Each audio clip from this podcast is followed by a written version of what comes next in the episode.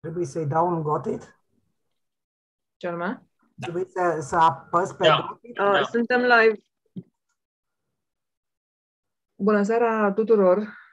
Bună seara și bun găsit la discuția din această seară, la povestea din această seară, pentru că veți afla, este o poveste foarte interesantă, uh, cea care este cuprinsă practic în uh, cartea intitulată Călătorie în jurul omului.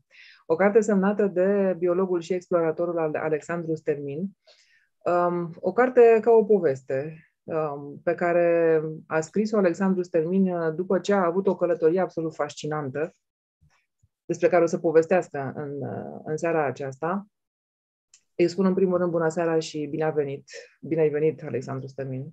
Bună seara, mulțumesc frumos că ați acceptat invitația la dialog noastră și la toată lumea care ne ascultă acum. Cartea a apărut la editura Humanitas. Uh, Humanitas este gazda noastră în această seară, în care vom povesti, după cum spuneam, despre această carte fabuloasă, care de fapt este o călătorie fabuloasă, um, alături de Carmen Strungaru, conferențiar în etologie animală și umană la Facultatea de Biologie a Universității uh, București. Bună seara, bine ați venit! Bună seara! Mă bucur foarte mult să ne revedem. Nu, nu v-am văzut și nu v-am auzit de mult. Este întotdeauna o mare, mare, mare bucurie să stăm de vorbă. Mulțumesc! Și în ultimul rând, uh, alături de noi este și domnul profesor uh, Ciprian Mihali, profesor de filozofie contemporană la Universitatea Babeș-Bolyai din Cluj-Napoca. Bună seara și mă bucur foarte, foarte mult să am ocazia să, uh, să vă întâlnesc în această seară. Vă urmăresc de foarte multă vreme și sunt absolut fascinantă de, de, tot, ce, de tot ce faceți. Mulțumesc pentru invitație, bună seara și începe să mă, mă sperie puțin ideea asta că sunt urmărit de toată lumea. O să încep să mă uit pe stradă mai atent de acum, dar nu știu, vorba... Ca să spun așa, suntem cu ochii pe dumneavoastră, de asta, Asta- puteți fi sigur. O, o iau de bună, adică de data asta o iau de bună. Mulțumesc pentru invitație încă o dată, sunt, toată bucuria e pentru mine să fiu aici în seara asta cu... cu... Încă o dată, eu vă mulțumesc foarte mult pentru faptul că ne-am întâlnit în această seară și pentru că avem foarte multe de povestit. Aș vrea să, um, să-l întreb pe Alexandru Stărmin, în primul rând, călătoria aceasta în jurul omului este în jurul omului Homo sapiens sau este în jurul omului Alexandru Stermin? Um, să știți că a plecat ca o călătorie în jurul minții mele și încet, încet a devenit o călătorie în jurul lui Homo sapiens. Și, și când spun asta, mă gândesc la momentul în care Linné ne-a dat denumirea asta a speciei Homo sapiens. Și atunci, într-o notă de subsol, a spus că sapiens nu înseamnă neapărat cel înțelept, ci înseamnă cel care se recunoaște în toate celelalte.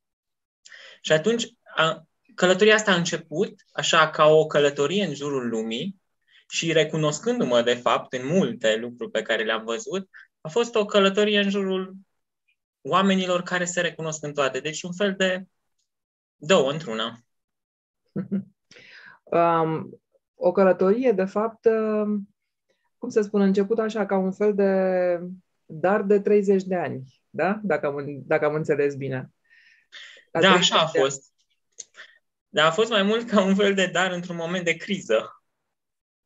Am, am vrut să fie așa ca un dar pe care mi-l fac eu la sfârșitul la ceva. Și aveam obsesia asta, nu știu de ce, aveam obsesia că la un moment dat o să mor și că ăsta este momentul în care eu o să mor și cred că în, în, când am făcut 30 de ani a murit o parte din mine ca să se nască alta, dacă ne gândim la mitul ăsta al, al renașterii.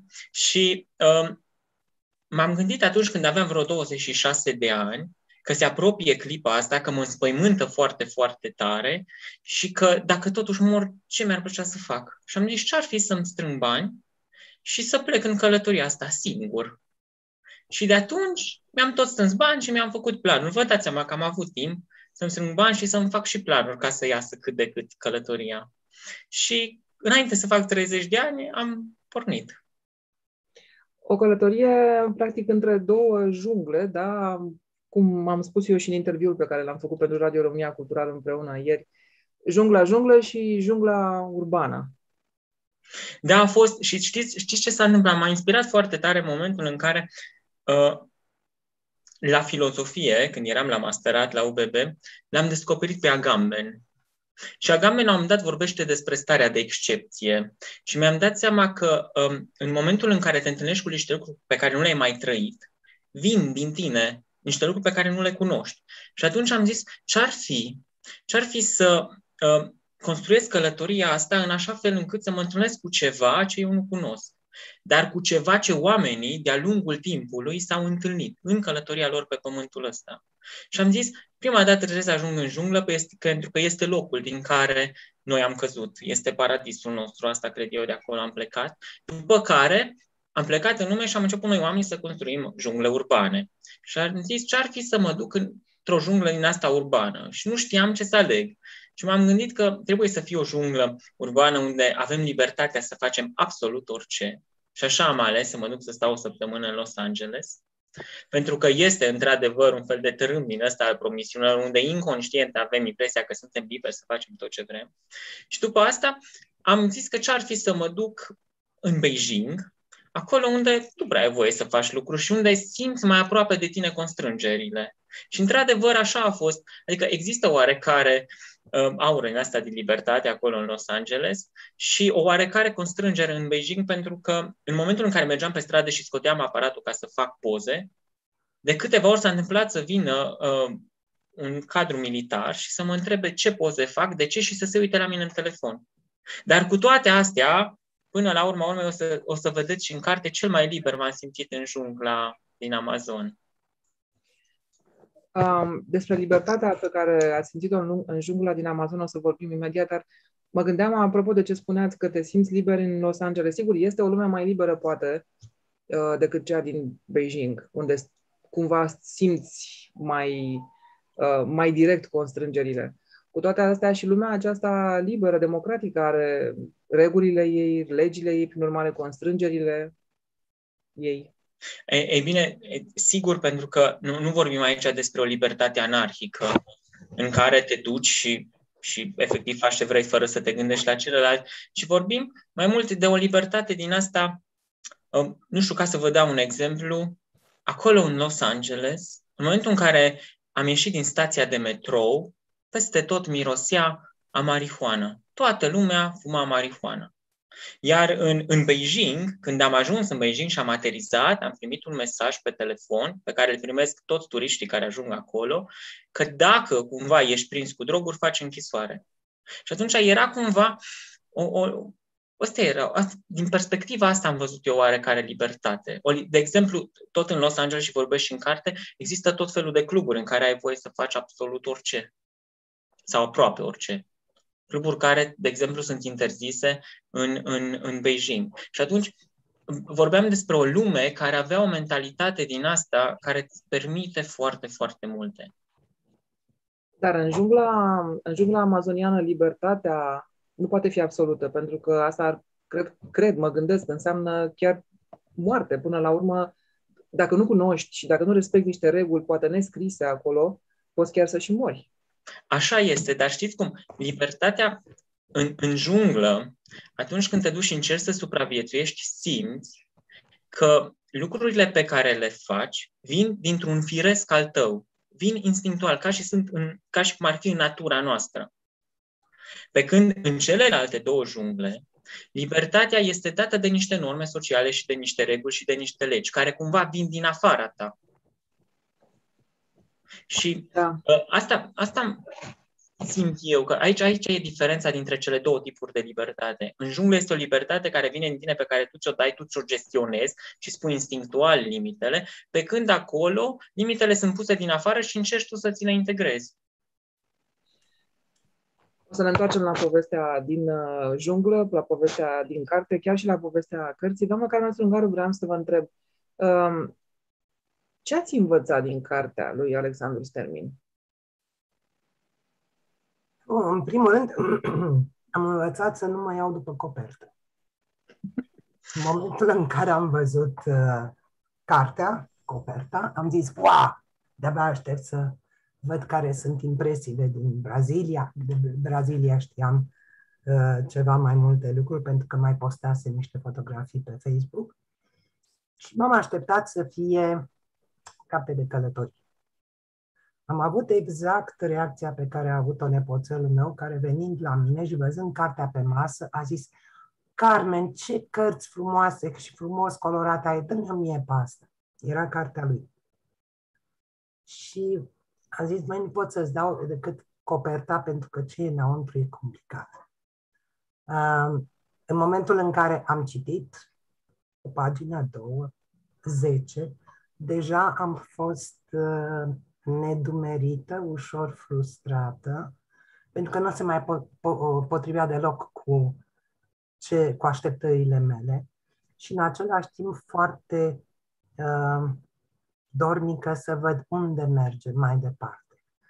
Uh, demersul lui uh, e foarte interesant și uh, la sfârșitul cărții am rămas cu impresia că este un fel de compendiu, un fel de uh, scurte notițe cu privire la viitoare proiecte, viitoare cărți. Pentru că, practic, cam fiecare capitol din cartea lui poate să se dezvolte, poate să înglobeze foarte bine în sine cel puțin o carte întreagă. Um, mi-a plăcut cartea, m-a, m-a incitat, m-a intrigat și uh, acum, din uh, povestirile uh, lui Sandu, um, îmi confirm ceea ce am simțit inițial. Un fel de obsesie, nu, poate nu obsesie, prea mult spus, un fel de concentrare pe ideea existenței și mai ales a încetării existenței. Asta e un, uh, o idee care circulă prin întreaga carte și cu care se termină cartea. Și în ciuda acestei uh, idei, cartea are un aer optimist, un aer sănătos de privire normală, firească, ne încadrată în șabloane a ceea ce înseamnă ființa umană, condiția umană.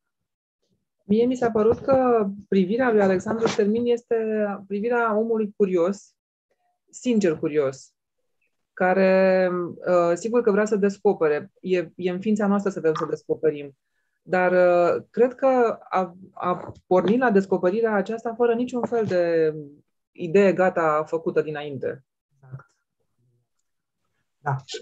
Și am mers aproape în aproape, uh, pas cu pas, pe măsură ce s-a întâlnit cu o anumită situație, a dezvoltat în jurul ei și a pus gândurile lui și a pus cunoștințele lui în slujba acelei situații și a dezvoltat câte un întreg uh, capitol uh, foarte interesant și care spun fiecare în parte merită o carte.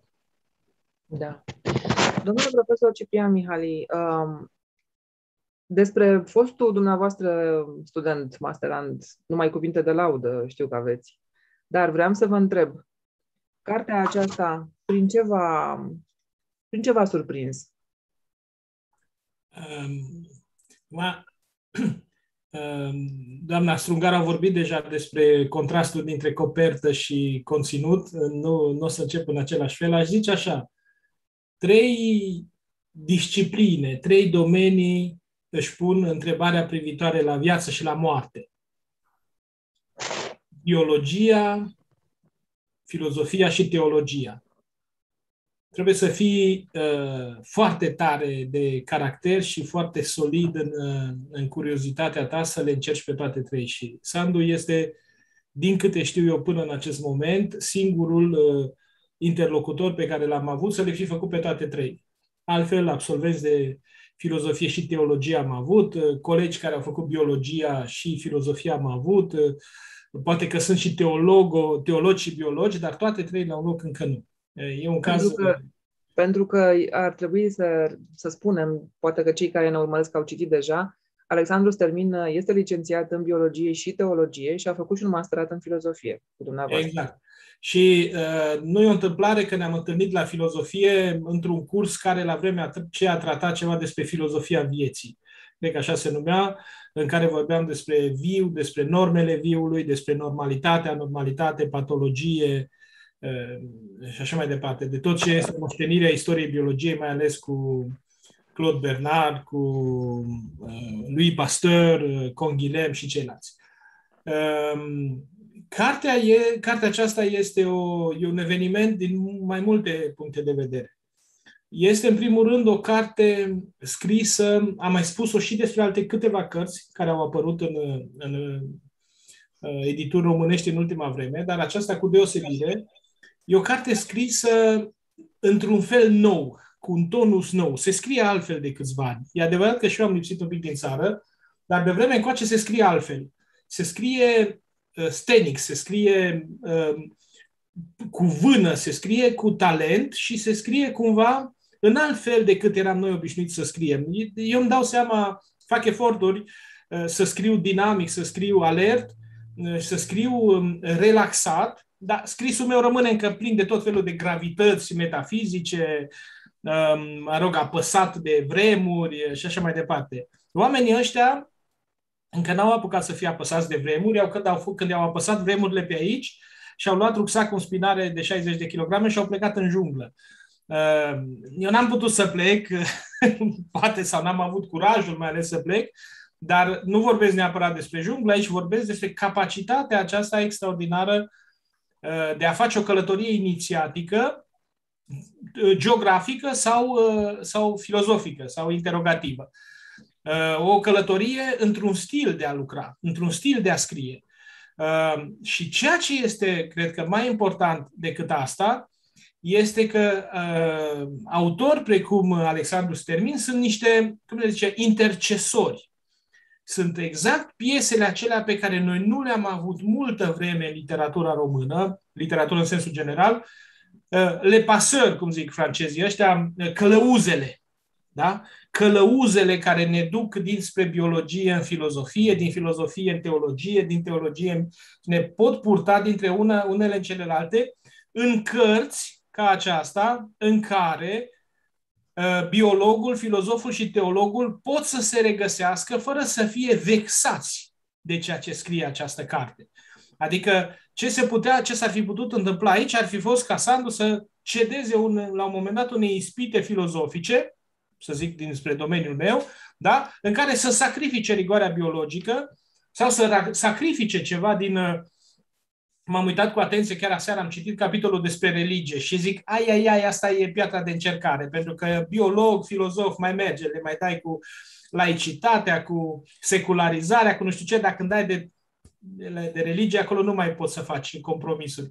Și totuși nu, nu sunt compromisuri, de fapt, ci este o calitate a, a felului de a pune problema, de a, de a, de a pune întrebările, încât uh, nici sentimentul credinciosului nu este uh, afectat, nici uh, convingerea filozofică nu este tulburată și nici rigoarea biologului nu este uh, uh, compromisă. Deci toate acestea lucrează împreună, uh, calitățile acestea și sunt rare astfel de calități, mai ales într-un povestitor pe care nu prea le are. Noi în biologie nu avem mulți povestitori, cel puțin în filozofia românească, nu avem mulți povestitori buni. Uh, biologi cred că sunt și mai puțin povestitori buni, iar la teologie să nu mai vorbim. E povestea uh, ortodoxă sau povestea religioasă e o poveste de un tip anume.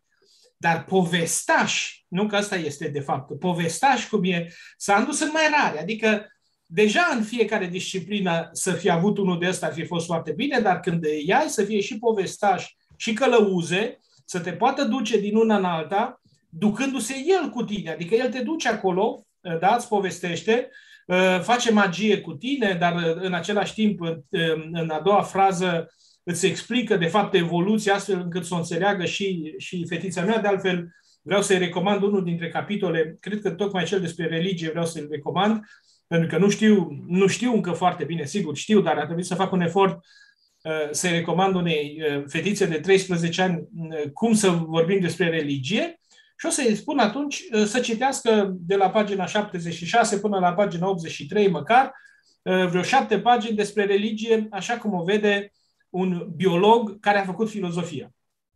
Dacă tot ați adus în discuție acest capitol uh, care se intitulează uh, Religie, apanaj ori accident evolutiv, care este răspunsul dumneavoastră?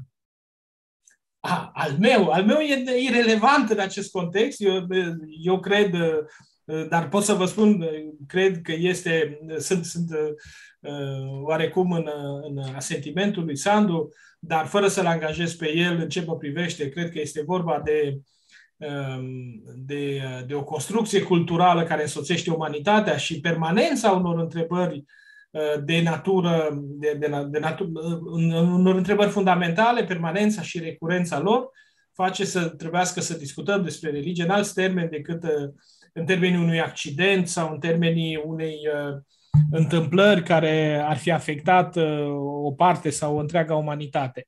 Ehm, e, e ceva de ordinul unor convingeri foarte profunde pe care le găsim și la, ehm, și la partenerul de călătorie, nu mai cum îl cheamă pe partenerul de călătorie din, din junglă. Roberto. Roberto. Roberto, putem să-l găsim și uh, într-un oraș din Beijing sau putem să-l găsim și uh, într-un uh, orășel din România. Adică e ceva ce ține de o dimensiune spirituală care mi se pare mult mai importantă ca să fie uh, expediată în, în câteva fraze uh, sau care să fie tratată sub o judecată din această categorică.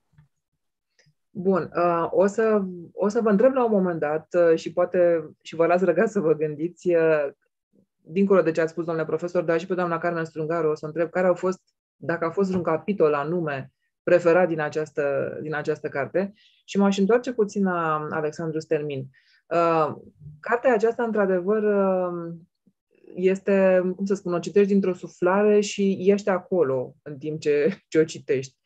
Pur și simplu urmărești, uh, uh, ești cu Alexandru Stermin, efectiv, pe drum. Și asta se datorează faptului că, așa cum uh, scriați uh, în, în, în prefață, călătoria n-a, fo- n-a avut un scop în sine, ci în sine a fost un scop, și anume experiența. Așa a fost până la urmă? Ați reușit așa să, să o faceți? Da, am reușit. De fapt, testul l-am dat atunci când așteptam în aeroport sau prin avioane. Atunci mi-am dat seama că, de fapt, nu așteptam. Eu stăteam acolo și mă gândeam. Și a fost, și se simte asta din carte, de ce? Pentru că așa și cum a spus și doamna Strungaru, parcă sunt o groază de capitole care vin acolo una pe, unul peste celălalt. Dar știți cum e? E ca și cum te duci și te pui pe iarbă.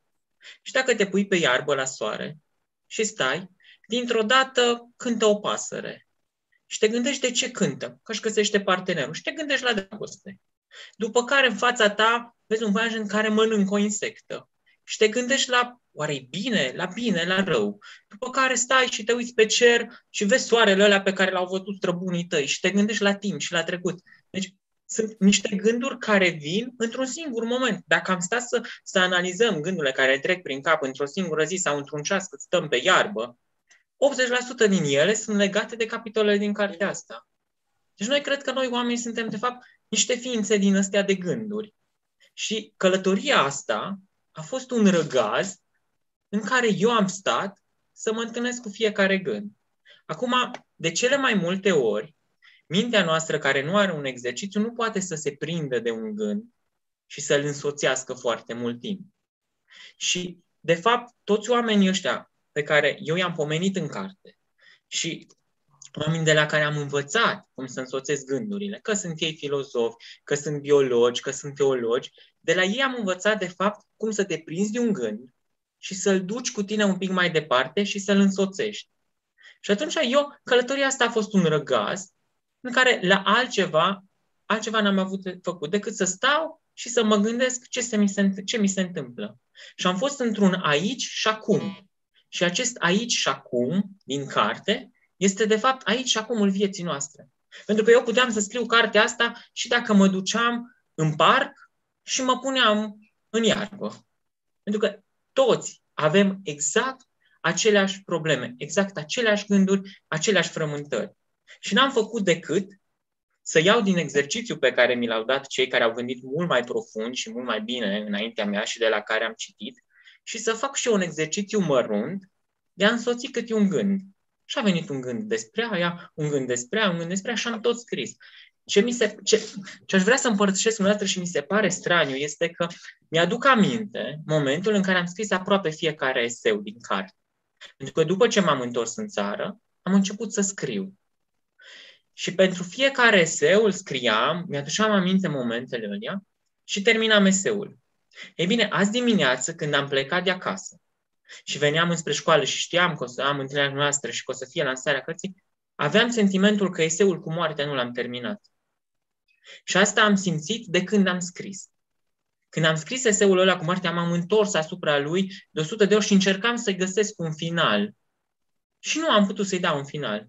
Și într-o zi, în 7 august, eram acasă și mi-a venit gândul legat de ultimul eseu, că viața este un dans, dintre via- a trăi dansul dintre viață și moarte. Și așa m-am bucurat că am scris eseul ăla, ca și când el închide toată pleiada, cu toate că și acum am impresia că eseul ăsta cu moartea nu-i terminat. Și că ceva mai trebuia să... E ca și cum gândul ăla n-am putut să-l duc mai mult de atâta, cu toate că știu că este foarte mult de dus. Evident că toate gândurile pot fi duse la nesfârșit și n-am avut capacitatea să o fac, dar atât a fost puterea mea. Însă ăsta cu moartea, simt și acum că nu e gata și că ar, trebui să, ar fi trebuit să mai scriu ceva, că n-am prins, nu, ceva, ceva acolo mi-a scăpat foarte tare. Poate încă nu-i momentul pentru finalul da. acestui capitol. Um, aș vrea să, să ne uităm și la fotografiile pe care știu că le-ați pregătit pentru seara aceasta. Uh, și aș, apropo de moarte, a fost un moment în care v-a fost teamă că o să muriți, deși ați plecat cu gândul și cu îndemnul mamei, uh, ai grijă să te întorci viu acasă. Uh, de asta a fost singura grijă pe care a trebuit să o am. Să ascult de mama să mă întorc acasă viu. Pentru că mă și gândeam dacă Dumnezeu le pățește ceva pe acolo, cum o să vină să mă caute, că nu o să mă găsească. Uh, jungla ca spațiu al revelației și regăsirii. Doamna Carmen Strungaru, de ce este jungla un astfel de, de spațiu? Um, în, uh, în cartea lui uh, Alexandru vorbește despre jungla ca loc de origine, loc în care am trăit 99% din uh, timp din momentul apariției noastre ca specie. Și uh, probabil că ceva din toate acestea uh, este adevărat. E locul ancestral, locul primordial. În același timp, el vorbește despre atracția pentru natură și despre felul în care percepem natura și vorbea mai devreme despre faptul că s-a simțit liber în junglă. Îmi permit să-l contrazic un pic. S-a simțit liber în junglă pentru că avea alături o călăuză care să-i atragă tot timpul atenția nu călca pe aia, nu atinge aia. Dacă Alexandru Sermia ar fi stat o jumătate de zi singur în junglă, um, mergând câțiva pași, uh, nu cred că s-ar mai fi simțit atât de, de uh, sigur și de liber, pentru că fiecare din junglele naturale sau cele construite de noi au uh, primejdiile și au uh, riscurile uh, la tot pasul. Depinde ce înveți, depinde cum crești, depinde la ce anume ești atent pentru a putea la un moment dat să te simți liber sau măcar mai puțin constrâns. Liber perfect nu te simți nicăieri și niciunde. Dar cunoști, începi să cunoști niște reguli și să-ți cunoști un cadru în interiorul căruia te poți uh, mișca. Um, jungla. Jungla e o idee din asta um, magică, fantastică. E, pe de altă parte, spunem adesea uh, că ne comportăm ca în junglă, deși, revin la ce spuneam, cred că sunt, în junglă sunt niște reguli mult mai bine Categoric. Împământenite pe care dacă nu le respecti... Categoric. Ca și cum uh, jungla noastră umană, fie că e vorba de Beijing sau de București sau de Cluj, ar fi cu mult mai bună și cel mult am putea să spunem că ne comportăm ca în parc, da. dar nu în junglă. Um, nu, totul depinde de felul în care percepem lucrurile, de felul în care ne-am format într-un anumit, într-o anumită ambianță și de ceea ce cunoaștem și nu cunoaștem despre uh, această ambianță. Domnule profesor uh, Ciprian Mihali, uh, așadar, jungla ca spațiu al revelației și regăsirii, uh, doar jungla urbană poate fi un astfel de spațiu? Din zorii modernității urbane, jungla urbană este spațiul pierzaniei. Al pierderii mai degrabă, dar și al pierzaniei. Dacă ne uităm la scrierile lui uh, Baudelaire sau la scrierile lui uh, Georg Simmel despre orașul modern, vom vedea că ceea ce se înstăpânește asupra orașului modern este alienarea, înstrăinarea și însingurarea în mulțime.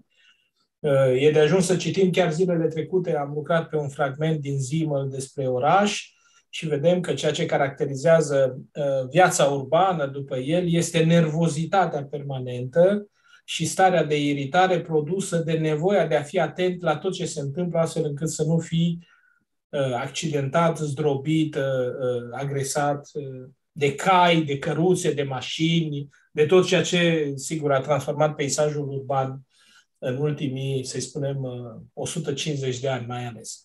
Dar și în, și în junglă trebuie să fie atât tot timpul.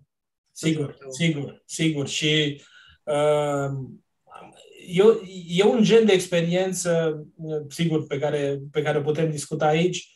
Ehm, există, spațiul urban este prin excelență spațiul, spațiul inspirației. Uitați-vă la, la atâția autori pentru care um, urbanitatea cea mai haotică este sursă de inspirație, de la, încă o dată, de la Baudelaire, pornind până la autori contemporani, până la Cărtărescu, nu? dar până în romanele lui Cărtărescu și ce înseamnă Bucureștiul în, în, în feluritele lui chipuri.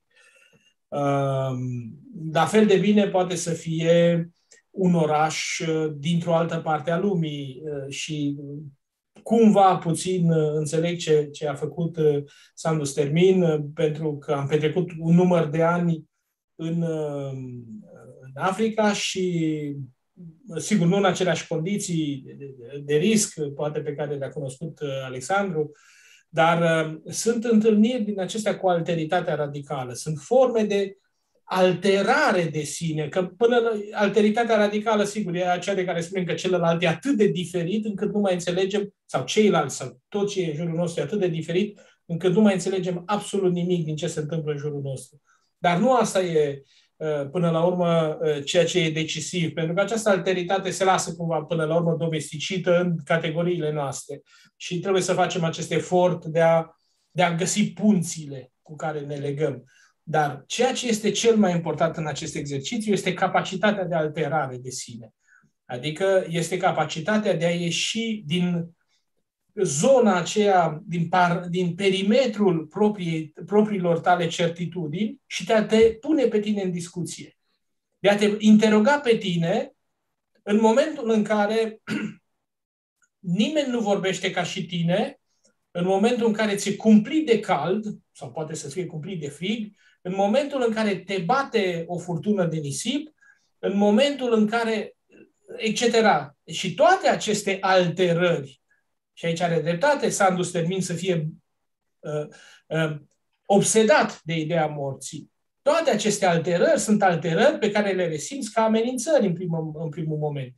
Sigur că retrospectiv toate sunt pentru tine niște îmbogățiri, toate sunt niște experiențe de îmbogățire. Dar în momentul în care te duci în deșert și uh, ți se întâmplă ceva acolo sau te duci într-o pădure de într-o zonă cu mangrove și nu poți să ieși de acolo sau uh, ajungi ca Sandu într-o, uh, într-o vegetație în care mișună toate speciile posibile, uh, atâtea surse de, de, de a te ucide, primul gând al tău este acea încremenire, cum să te faci cel mai mic, cum să te strângi în carapacea ta, cum se strânge țestoasa, astfel încât să nu intre nimic la tine, că după aia vedem noi după ce ieșim cum gândim toată povestea asta și cum o reconstruim noi ca să fie nu neapărat frumoasă, dar ca să, totuși, să, să, dar, um, uh, într-adevăr, în situațiile acestea extreme sau extreme pentru noi, cei care plecăm dintr-o zonă lipsită de extremism existențial, nu? Plecăm din confortul nostru bucureștean, clujan, din satul uh, părinților noștri în care e cald, e bine, amenințările sunt precis identificate și din acest punct de vedere, între ceea ce se întâmplă în jungla, jungla amazoniană și ceea ce se întâmplă în Los Angeles sau în Beijing, nu este absolut nicio diferență, pentru că toate acestea sunt uh, solicitări um, uh, foarte, foarte intense care te pun radical în discuție pe tine. Tu nu mai ești acela, tu trebuie să ieși din tine ca să poți, dar ca să nu, o spuneai, ca să nu faci pe tine de frică. Da? Că asta e primul gând, adică să, să poți să treci, să, să, să, să ieși din paralizia aceea pe care ți-o pro, poate provoca frica și atunci evident că asta este o stare de extază, nu? Extaza în sensul heideggerian în care te smulgi pe tine, ieși din tine, te devii altceva și te pui în discuție. Ești cu tine așa cum uh, stă Sandu cu pasărea aceea, nu, care se vede acolo, așa stai cu propriul tău. Pasărea e chiar el, adică, uite, dragă, Uh, ești o pasăre, da? Uite, ai mâncat șarpele ăla, ai, nu? Cum era, e legenda aceea. Uh, trebuie să crești un șarpe boa, după ce îl crești, uh, trebuie să-l arzi din dâra arsurii lui, îți faci ceva să crească un copac și din copacul ăla faci un ceai și din ceai acela după aceea, în sfârșit, o să devii pasăre. Da, sigur, asta este o legendă și care este, știm bine, toate aceste mitologii sunt interpretări uh, ale unui mod de alterare, ale unui, ale unui mod de, de transcendere. Cum ești din tine uh, stând în București, stând în Cluj, stând în... Da? Ești din tine făcând o călătorie de felul acesta. La Alexandru se întâmplă să fie o călătorie biologico-geografică. Ea nu trebuia să fie și cumva îi dau dreptate, dar numai cam pe jumătate sau pe trei sferi că putea să facă asta și în parc. Nu putea să facă în parc. Pentru că în parc era mult prea leneș mental ca să o facă. Da, în parc, în afară, el are aici și dați-mi voi să, să, să spun și asta, că a fost primul gând care mi-a venit și după aceea uh, l-am uitat și n-aș vrea să-l uit și a doua oară. Uh, el are darul de a ne prezenta toată povestea asta, are talentul incredibil de a prezenta toată povestea asta ca fiind de o mare simplitate. Stai, te uiți, te întrebi, cauți răspunsuri. Nu e așa, adică el o spune pentru că are capacitatea asta incredibilă de a spune lucrurile extraordinar de complexe în cuvinte simple. Dar în spatele acestei simplități găsite sunt niște căutări teribile, sunt niște eforturi teribile, eforturi de lectură, eforturi de experimentare, eforturi de a te pune pe tine în posturi de efort intelectual sau fizic uh, extraordinare. Până să-ți pui tu întrebarea, adică de ce, uh, dacă e atât de simplu, de ce nu ne punem toți pe iarbă și începem să întrebăm de ce florile sunt mai degrabă mov decât galbene. Nu se întreabă nimeni în afară de el. Adică nu o facem niciunul dintre noi. Uh, și o să, de ce nu o facem? Pentru că, încă o dată, ca să ajungi la starea aceea de interogație, travaliul anterior, travaliul prealabil, e unul extraordinar de sofisticat.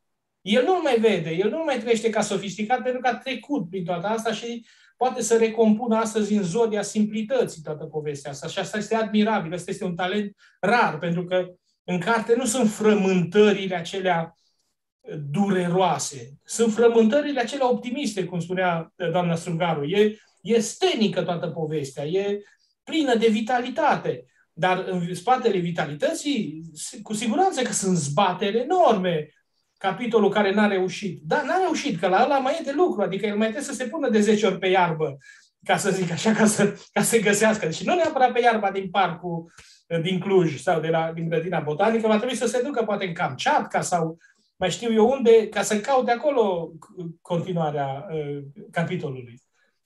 Bun. Um, ne uităm la fotografii imediat și pentru cei care n-au citit încă această carte, Alexandru Stălmin, o să, o să te rog să povestești așa, punctual, filmul acestei cărți. Cum a început, care a fost primul, primul pas, prima oprire și apoi care a fost itinerarul. Dar vreau să vă mai întreb un lucru, domnule profesor Ciprian Mihali și doamna Carmen Strungaru. Există Din suprapunerea aceasta a junglelor, a junglei junglă și junglelor urbane, există lucruri comune? Ce am pierdut? Ce am câștigat ca specie umană? Pe prima am pierdut-o pe jungla junglă și pe a doua nu știm cum să o domesticim. Adică a doua e, e produsul pierderii primeia. Ehm, ca să, ca să poți să ajungi la o junglă ca Beijingul, trebuie să fii uh, suprimat, să fii distrus, să fii brutalizat puternic prima junglă. Da? Adică trebuie să fii făcut vraiște tot echilibrul uh, care, acela subtil care zace în, în jungla adevărată, uh, trebuie să fie intervenit acolo cu o brutalitate specifică timpurilor moderne, pentru care nu întâmplător astăzi și Statele Unite și, Statele Unite și China sunt principali actori, nicio altă putere mondială nu a brutalizat cu atâta forță uh, jungla, nat- adică natura, da? recreând în sine alte feluri de junglă. Da? Doamnă Camertungaru. Da, uh, părerea mea e ușor diferită. Spunea domnul profesor că trebuie să domesticim jungla. Uh, dintr-o dată, ideea este că te porți ca în junglă, ești ca în junglă, că jungla e ceva rău, periculos și mai departe. Lucru care e discutabil și care nu e adevărat în uh, totalitate. Uh, cred că ceea ce diferențiază aceste jungle este modul în care este organizată societatea umană. În jungla originală, societatea umană este organizată în grupuri mici, în triburi, în uh, cete de oameni care se cunosc foarte bine, care, între care sunt relații de rudenie, uh, care comunică permanent, care se pot înșela foarte puțin unii pe ceilalți, pentru că toți se cunosc în mare amănunt.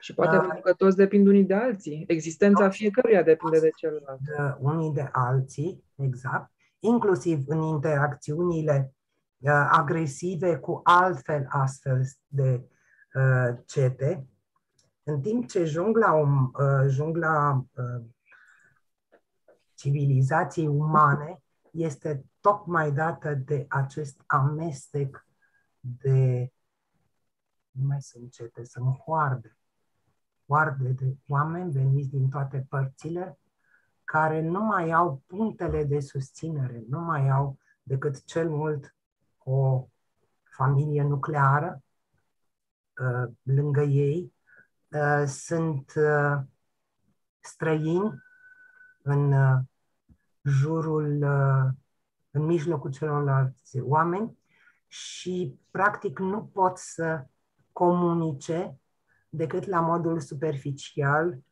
cifrat, mascat cu ceilalți, supunându-se foarte multor Uh, limite, reguli, taburi, conveniențe. Uh, acest amestec, această trăire de la ceata tradițională umană, de um, caracteristică primatelor și uh, altor uh, specii de uh, mamifere, la uh, ceata de tip turmă, și nu spun turmă în sens peorativ, ci doar în sens de aglomerare unui număr mare, foarte mare de indivizi care nu se cunosc reciproc, care trăiesc împreună doar pentru că în felul ăsta le este mai bine decât într-un grup mic.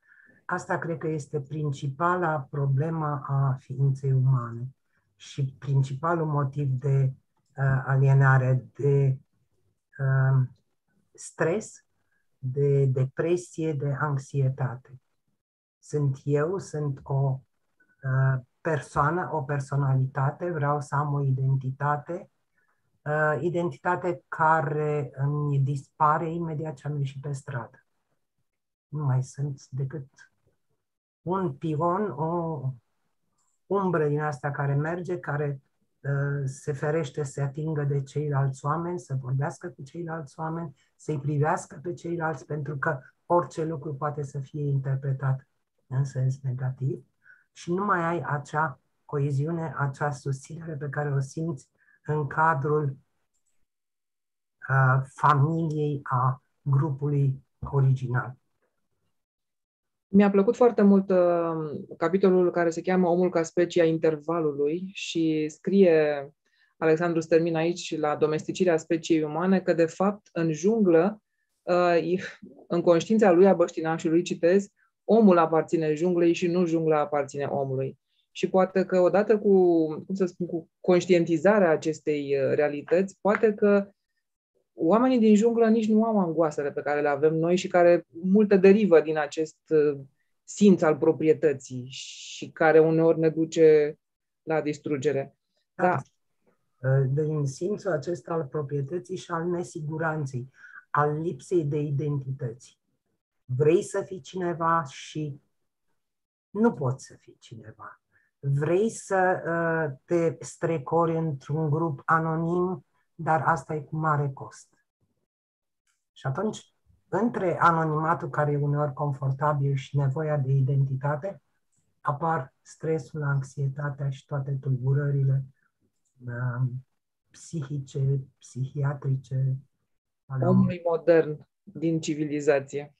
Um, nu mai avem, nu o să mai putem sta foarte, foarte, foarte mult timp, dar dacă dintre cei care se uită la noi, care ne urmăresc, e cineva care vrea să pună întrebări, um, vă îndemn să o faceți pe chat. Um, haideți să ne întoarcem la poveste, Alexandru termina așadar, și să vedem și fotografiile. Trebuie să vă spun că atunci când am plecat, am plecat cu un rucsac și am luat cu mine un aparat foto. N-am făcut foarte multe fotografii, pentru că voiam să țin aparatul ăla ca în dimineața zilei în care făceam 30 de ani să fac o poză. și atunci am câteva fotografii. Alexandru termin la 30 de ani. Asta. Ca și cum ar fi fost acum 50 de ani. Da. da. Da, călătorile astea te îmbătrânesc foarte tare. O, um, da. um, ăsta este momentul. Deci, imaginea asta am avut-o atunci când așteptam pe malul Amazonului să vină Roberto să mă ia cu barca. Cine e Roberto, asta... de fapt? Roberto, Roberto este ghidul pe care l-am găsit este călăuza pe care am avut-o în junglă și, și vreau să vă spun că din toată povestea asta el a fost cel mai greu de găsit. Jungla știm unde îi, Los Angelesul știm unde îi. Fost, voiam să găsesc un, un, un ghid care să fie de acolo din junglă. Pentru că am dat de o groază de oameni care voiau să mă ghideze și care erau din Manaus, din oraș. Ei știau engleză. De fiecare dată când ne spuneam că nu, vreau să fie cineva din junglă, îmi spuneau că nu se poate, pentru că cei care sunt în junglă nu știu engleză. Și atunci nu pot să mă ghideze. Și într-un final l-am, l-am găsit pe Roberto Cum. Fratele lui era profesor, de, este profesor de engleză în Manaus și din când în când se întorcea în junglă și a încercat să învețe engleză cât de cât și pe cei de la el din trib.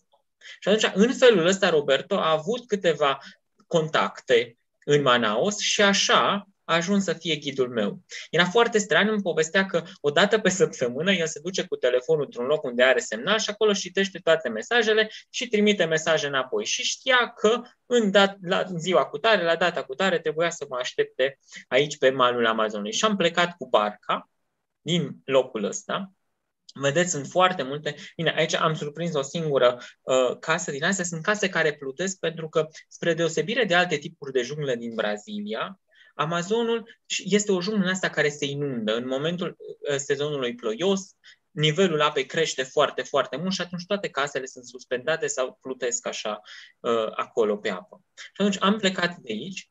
Astea sunt câteva imagini pe care le-am văzut uh, din barcă. Asta eram tot așa cocoțat undeva pe o casă din asta suspendată de acolo din junglă și noi de fapt ce făceam? Aveam o barcă și am, când m-am întâlnit cu Roberto m-a întrebat de fapt de ce am venit acolo eu, eu nu știam de ce am venit. și am căutat un, un motiv și am spus am venit ca să văd papagalii ăștia. S-a uitat așa la mine și m-a întrebat, dar trebuie să mergem o săptămână prin junglă ca să-i vedem. Și zic eu, perfect, fix o săptămână vreau să stau aici. No, și am plecat așa cu barca, o bună bucată de vreme, am mers cu barca pe um, apă și ne opream din loc în loc Înainte deja se făcea întuneric.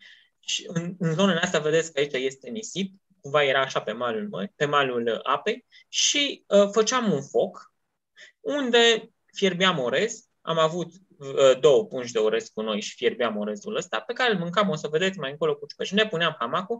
Ăsta este un hamac, a fost prima dată în viața mea când am dormit într-un hamac. Și este un hamac, un hamac pe care l-am luat de la un magazin din ăsta oarecare. Și când l-a văzut Robert, Roberto m-a întrebat că de ce mi-am luat un hamac de copii. Într-adevăr, era un hamac mic. După aia mi-am dat seama eu cum arată hamacele în care pot să dorm. Pentru, și chiar în ultima zi, noi am mers și eram cumva în, în mijlocul la o mlașină foarte, foarte mare și nu găseam un loc unde să ne tragem pe mal. Și el mi-a zis, hai să punem hamacul aici și să dormim deasupra apei. Și eu mă și vedeam cum cădeam din hamacul ăsta și mă mâncau crocodile, așa că n-am, uh, am zis că mai bine să bine mai mult și să căutăm un loc. Și asta este primul loc unde ne-am făcut tabără, aici este și primul loc în care am dormit pentru prima dată în junglă și o să vedeți în carte am avut, am avut atacul ăla de panică. Și după ce se făcea întuneric, pentru că era umezială, cele mai mult erau broaștele. Deci broaștele astea o răcăiau peste tot și era o vibrație din asta care trecea cumva dincolo de urechi, îmi vibra în tot corpul și pe care am auzit-o două, trei săptămâni după ce m-am întors din junglă. Era acolo, era o vibrație din asta, tot felul de broaște care încearcă să comunice unele cu celelalte de toate mărimile, sunt peste tot. Unele mai mici și altele mai mari care efectiv te trezești pe tine. Și broasca asta a sărit pe mine pentru că era întuneric și aveam o frontală în mână.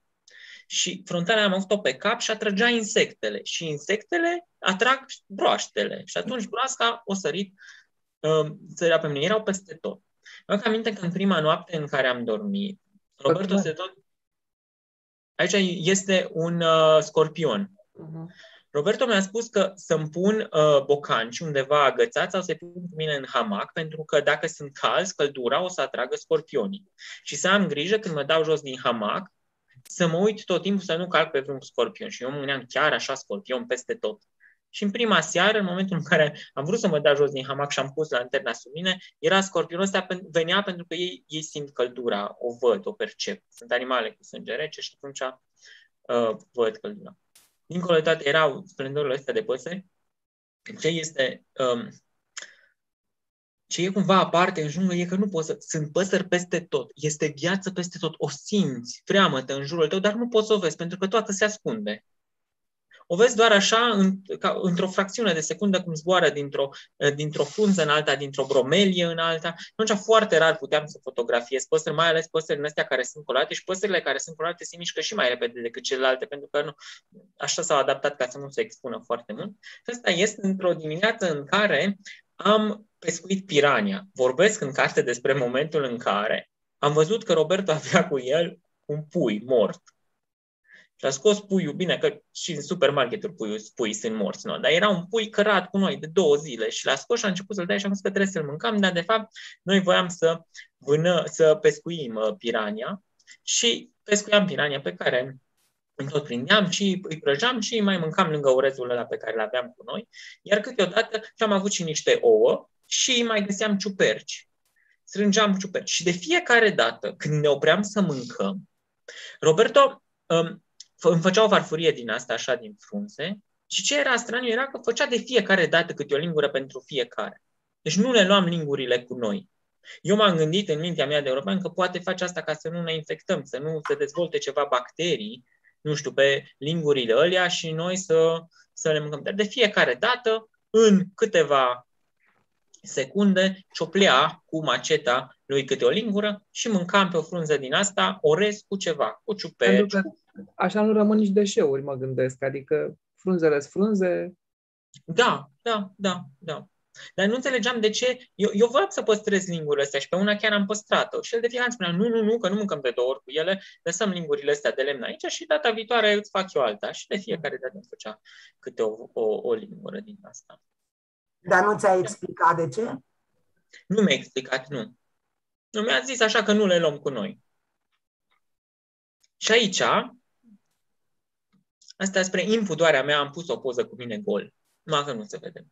Uh, Așa făceam baie.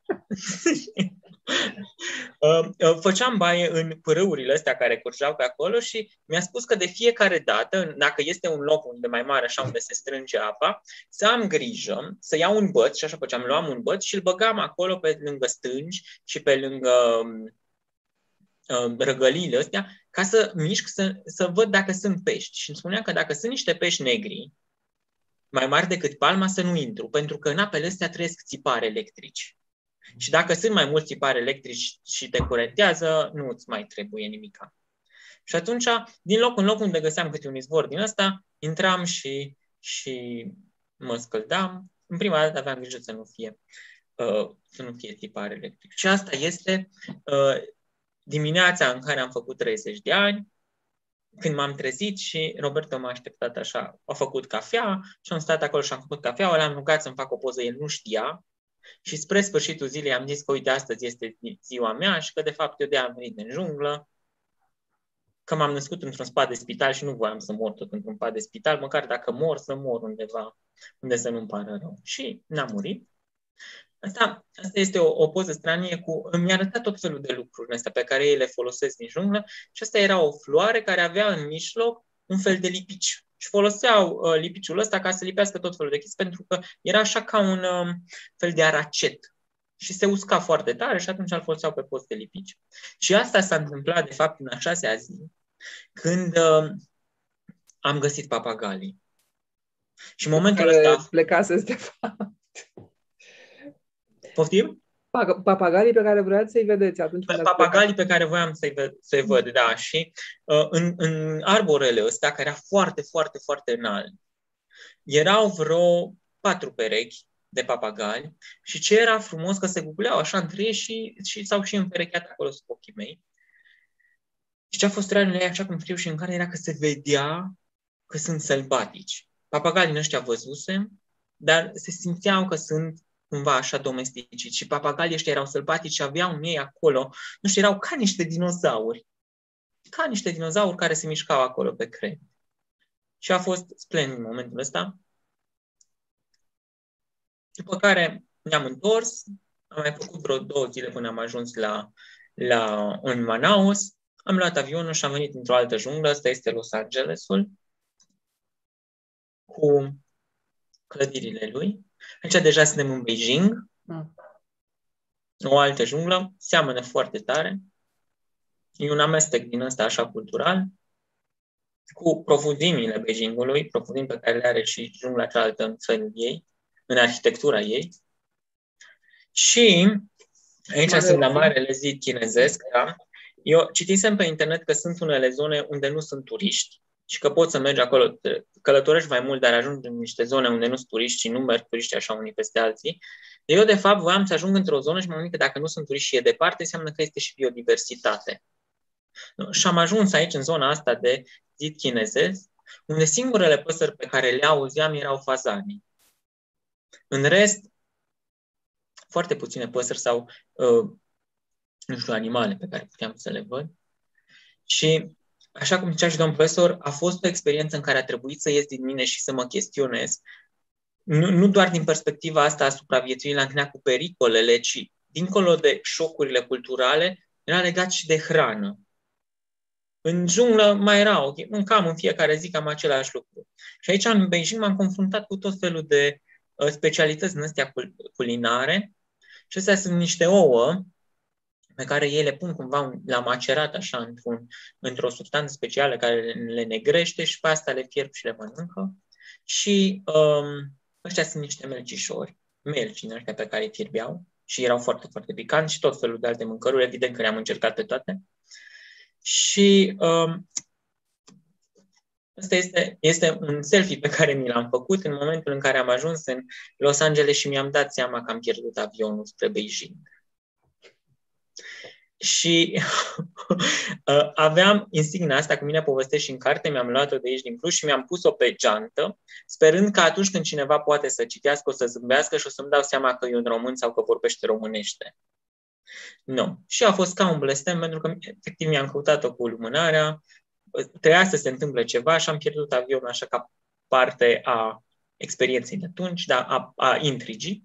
Și cam astea sunt, sunt pozele. Câteva am avut, pentru că am avut un, un aparat care nu era foarte performant. Și pentru că telefonul a rămas fără baterie la un moment pentru dat. că telefonul a rămas fără baterie, da. Și odată rămas fără baterie și fără telefon, n-ați avut niciun sentiment de panică? Atunci nu. Nu, dar am simțit, momentul în care am ajuns la semnal, a fost așa, um, așteptam așa cumva nerăbdător să, să, să, să aud o voce a unui om cunoscut. Pentru că tocmai mă pregăteam să întreb dacă n-a fost mai bine fără telefon. Adică mi se pare oricum anacronic în, uh, și să fi mers în junglă. În afară de faptul că faci poze, mă rog, cu telefonul. Altfel, la ce să-ți fi trebuit telefonul? Să știți că este mai bine fără telefon, pentru că anul trecut am fost două săptămâni, am traversat o, o, o, o, o junglă de pe o insulă din Atlantic și am făcut, uh, cum a făcut Roberto. Aveam un telefon și la un moment dat, la 3-4 zile, găseam semnal. Și acolo trimiteam două mesaje acasă ca să știe lumea că sunt bine, după care porneam mai departe. Și era, era bine fără telefon. Pentru că oricum trăim din urgențe și toată lumea uh, îți pasează urgențele prin telefon, așa că acolo trăia în prezent, fără nicio urgență. Dar odată ajuns în jungla urbană, iată și la, un, și la semnal, v-ați bucurat că, avem, că ați avut telefon din nou. Suntem, uh, am devenit dependenți de lucrurile astea. Da, așa e. Și vă spun sincer, nu aș putea să trăiesc numai în junglă. Deci eu simt plăcerea din jungla Amazonului. Se, se, se îmbracă așa de o aură toată experiența aia în momentul în care mă întorc aici. Mm. Și aici trăiesc cu dorul junglei și mă duc acolo și mă întâlnesc cu jungla și mi se face dor de oamenii la care vin și le povestesc. Pentru că, de fapt, știți cum, m-am, m-am tot gândit, eu am fost trei jungle și a fost oarecum o suprapunere între mitul ăsta al tinereții fără bătrânețe și al vieții fără de moarte. Și cred că eu asta am făcut acolo. M-am dus ca să caut tărâmul tinereții fără bătrânețe și al vieții fără de moarte și am trecut prin trei probe, prin astea trei jungle. Și mi-am dat seama că l-am găsit. Și știți când sunt eu în tărâmul ăsta? Când povestesc. Deci în momentul în care eu vin și încep să povestesc ce am văzut și ce am trăit, simt că se oprește timpul și că sunt acolo în prezent, eu și cu toată lumea în jurul meu.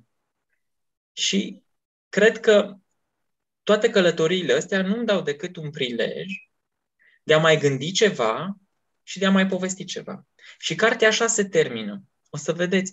Este vorba, de fapt, despre uimire.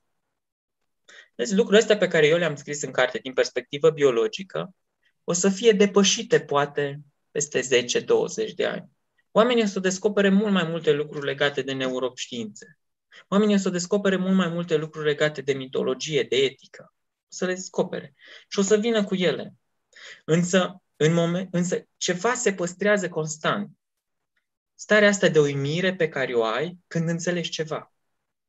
Și cel care o să se uimească descoperind ceva despre lucrurile astea despre care am scris, are de fapt aceeași uimire pe care eu am simțit-o când le-am descoperit și aceeași uimire pe care noastră le-ați ați simțit-o când ați citit. Și mi-am dat seama de asta de ce? Pentru că um, de, predau același curs de 10 ani. Și de fiecare dată mă bucur. Pentru că văd în studenții mei uimirea pe care au când descoperă ce le predau. Și eu trăiesc cu ei uimirea asta. Și atunci ăsta este, ăsta e tărâmul ăsta în care eu mă simt cel mai bine. Și cred că totul este un pretext ca să am ce să povestesc în întâlnirea cu celălalt. Cartea asta este așa ceva, așadar, încă o dată, celor care ne urmăresc acum, eu una cel puțin o recomand din, din toată inima, este o poveste. Este o poveste, ca o poveste, se citește extrem de, de ușor și este o carte din care înveți uh, mult, foarte, foarte mult. Uh, și pentru că va trebui să încheiem uh, în curând întâlnirea noastră, um, aș vrea să facem drumul cumva um, invers. Domnule profesor Ciprian Mihali, cu ce ați rămas din cartea asta? Cu ce trebuie să rămânem din cartea asta? Și poți, poți trăi o astfel de experiență doar dacă ești, uh, hai să spunem Alexandru Stermin, adică doar dacă ești biolog, dacă faci teologie, dacă faci filozofie? Încep cu sfârșitul. Nu, nu trebuie neapărat să faci filozofie, biologie sau uh, teologie. Poți să faci fizică, așa cum face Cristian Presură. Poți să faci, uh, uh, știu și eu, igienă, uh, medicină socială sau poți să faci uh, uh, chimie sau poți să faci alte discipline. Am văzut că uh, a, a înflorit în ultima vreme acest gen de, de literatură, de bună vulgarizare a științei și mi se pare ceva esențial și sunt super fericit să văd că avem în limba română scriitori care sunt capabili să aducă biologia sau fizica nu doar la nivelul uh, înțelegerii unui public profan, ci și să o transforme într-o curiozitate și într-o pasiune. Pentru că dacă am pierdut undeva noi atât de mult ca societate în ultimii 20-25 de ani, n-am pierdut neapărat accesul la informații sau posibilitatea de a învăța, ci am, des- am pierdut plăcerea descoperirii, plăcerea explorării, plăcerea dialogului cu celălalt, pasiunile acestea pe care uh, le-am mutat uh, Uh, le-am mutat în uh, online, le-am mutat pe Netflix, le-am mutat, uh, mai știu, pe internet. Ori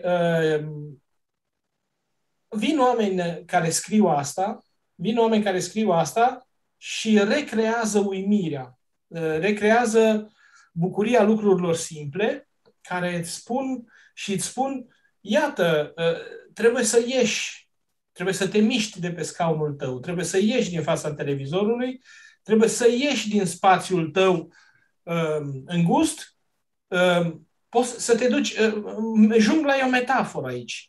Jungla e o metaforă. Putea să se întâmple altfel. Am cunoscut oameni care au procedat altfel. Și Sandu are colegi și prieteni care au fost în Africa, care au fost în Asia. Avem mulți uh, tineri și mulți uh, oameni curioși astăzi în România și cercetători și foști studenți de-ai mei care au făcut călătorii în Iran, care au, s-au călătorit în Asia și așa mai departe. Sunt călătorii inițiatice, nu în sensul în care ei ar fi pierdut și, pierdut și n-ar avea sensul vieții, ci au nevoie să se pună într-o ipostază de alteritate uh, care să le permită să înțeleagă mai bine ceea ce sunt și ceea ce trăiesc. Pentru că noi suntem copleșiți de ceea ce ni se întâmplă și avem impresia că sensul lumii este ceea ce se întâmplă pe cei 10 km pătrați pe care locuim noi, sau 20 de km pătrați.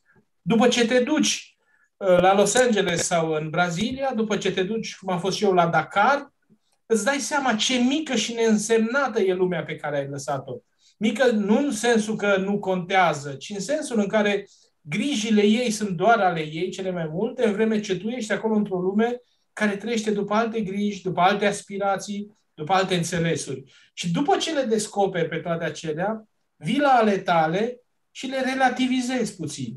Le pui în context și zici, da, sigur, e nasol că nu avem profesori destui sau studenți destui, dar uh, e un lucru extraordinar faptul că putem să fim unii cu alții, că ne putem vedea, că putem călători, că avem ce să mâncăm, că nu ne amenință uh, următoarea ploaie sau că nu se prăbușește un munte peste noi sau nu ne ia, uh, știu și eu, o furtună de nisip. Și am, am citit asta, am citit asta la autorii care au scris despre Africa sau care au trăit în Africa. Eu sunt mai apropiat de Africa, inevitabil. Și, și am, am, am, am cunoscut asta cumva, sigur, într-un mod, încă o dată, la un alt nivel decât, decât Sandu. Dar fa, toate acestea fac parte dintr-o necesară ieșire a noastră din suficiența în care cel mai adesea trăim. Trăim în această suficiență uitând și de lucrurile cu adevărat importante, uitând și de faptul că există și alții care pot să gândească altfel. Și atunci ne închidem și ne mișcăm precum uh, uh, șoricelul acela, cum se numește, hamsterul în colivie și pedalăm uh, cu o fervoare nemaipomenită și avem impresia că de fapt noi călătorim în jurul lumii, când de fapt nici măcar în jurul nostru nu mai călătorim, că ne privim dintr-un punct fix. De aceea e important să călătorim în jurul lumii ca să putem călători și în jurul nostru, cumva. Doamna Carmen Strungaru. Da, asta mă gândeam la idei precum cele din carte poți să ajungi, zic eu, în două feluri. Primul este cel tradițional, prin acumularea de experiență, prin înaintarea în vârstă, când cumva te desprinzi de cotidian și începi să-ți pui întrebări mai profunde, uh, cea mai profundă dintre ele fiind, desigur, aia legată de dispariție, uh, sau poți să ajungi uh, să îți pui astfel de întrebări cunoscând și altceva decât mica ta bulă în care trăiești. Atunci când mergi în alte locuri, în America de Sud, în Africa, în Asia, în Papua, cum am fost eu, și intri în contact cu o lume cu totul deosebită și vrei să o înțelegi, nu îți menții poziția ta de european civilizat care, ha, uite-te la băștinașii ăștia, ci vrei să-i înțelegi, vrei să trăiești împreună cu ei și să uh, prinzi ceva din întreaga lor filozofie de viață, atunci ajungi repede la astfel de uh, întrebări, la astfel de frământări. Așa că pentru primii 30 de ani eu zic că a fost un uh, început promițător și sfatul meu este să nu aștepte încă alți 30 de ani până să aibă noi uh, experiențe care să-l ajute să aprofundeze întrebările pe care și le pune în această carte, să găsească întrebări noi și mai ales să încerce să formuleze răspunsuri uh, noi. Oricum am înțeles uh, de la Alexandru Stelmin că următorul proiect este Indonezia. Ah. Da. Îl, îl susțin din toată inima, am fost timp de 8 ani de zile în, în fiecare De ce? Indonezia? Da. Da, câte o lună. N-am, n-am stat 8 ani în Indonezia, dar câte o lună în fiecare an am fost în Indonezia. Am văzut mare parte din insule, n-ai cum să le vezi pe toate. Este fantastic. De ce este fantastic? fantastică? Prin ce? Prin tot. Prin natură, prin vegetație, prin uh, faună, prin uh, oameni, prin uh, trăsături locale ale uh, peisajului, ale geografiei uh, câte unei insule sau alte, uh, prin mirosuri, este infernală acolo până și cea mai nenorocită mlaștină miroase frumos. A, a toate mirodenile de pe lume adunate la un loc, iar mâncarea indoneziană este tot ce poate să existe mai, mai bun pe lumea asta. Oamenii sunt foarte frumoși, foarte deschiși, uh, uh, comunicativi, uh, ce să spun, mergi în junglă, um, te cațări pe uh, buza vulcanilor, uh, te rogi să nu te, să nu te prindă un tsunami. Um, apropo, am fost la vreo două săptămâni după uh, acel tsunami teribil și am văzut din avion e drept toate ravagiile pe care le-a făcut ca să ajung undeva într-o insulă și uh, să am uh, cazarea într-un bungalow din asta exact pe marginea, pe malul mării. Și, sigur, era un pic de, de stres și în același timp de um, vitejie. Uite că am curaj să stau dar, Doamne ferește, dacă s-a întâmplat ceva. Da. Aceste... Alexandru, da. Alexandru Stermin, de ce Indonezia? Pentru că vreau să văd urangutan sălbatici. Și vreau să mă uit în ochii la un orangutan ca să înțeleg că nu doar noi suntem cei care ne, ne recunoaștem în toate celelalte, ci și urangutanii se recunosc în noi și nu numai urangutanii. Și în felul ăsta, în sinea mea, să am certitudinea că se dizolvă definiția asta a speciei noastre și că nu suntem singuri care ne recunoaștem și că toți suntem un mare tot. Adică aceeași viață în diferite forme. Stăm și aș vrea, dacă îmi dați voie înainte să încheiem, uh, aș vrea să închei cu o poezie care îmi place mie foarte, foarte mult și pe care uh, o am la suflet de când am venit din Brazilia și care are în ea un pic din spiritul la ce am vrut eu să transmit prin cartea asta. Sigur. Dar asta o să o citesc la sfârșit. Acum, e aproape sfârșitul. Bine. Atunci, poezia este scrisă de Magda Isanos și se numește Cum povestește viața. Uh, poeta a murit la 28 de ani și știa că o să moară și a scris-o cumva cu gândul că o să moară. Și cred că a găsit în forma asta de a se conecta cu natura un fel de antidot împotriva la groaza asta pe care o întâmpina știind că o să dispară. Și poezia zice așa, la încheietura mâinii mele ascult cum povestește viața și mă mir și mi-amintește acum că am fost fir de iarbă și am fost coică mai de mult. Și poate mai înainte am respirat pe întinderile vaste și am dorit să nu mai fie ocean. Și am fost uscat. Eu știu ce simt copacii care cresc și fructele pe creangă când se cop, ce simt vulcanii care izbucnesc. Că am fost copac și ramură și foc. Cu șerpii, pe nisip am stat la soare și am fost la vânătoare și am ucis în piatră spaima gândului mi-am scris când îmi făcusem brațe din picioare. Și câte somnuri nu mi-au trebuit ca de la capăt truda să-mi o iau.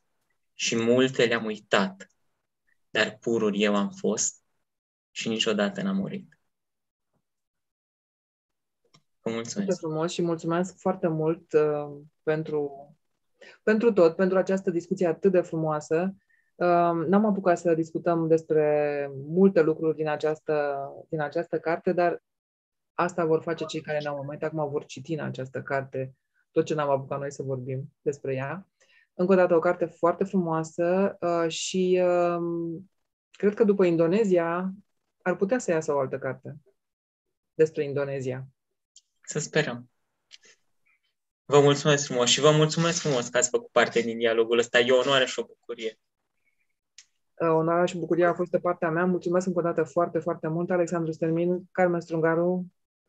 Salutări tuturor vietăților din jur. Sunt fascinată de pisica din spatele dumneavoastră care doarme acolo, liniștită. Domnule profesor Ciprian Mihali, mulțumesc foarte mult pentru prezența în această seară și, desigur, tuturor celor care ne-au, ne-au urmărit. Uh, felicitări încă o dată și sper să ne întâlnim cu ocazia unei alte cărți sau unui alt pretext frumos de discuție. Vă mulțumesc! La revedere! O seară La revedere!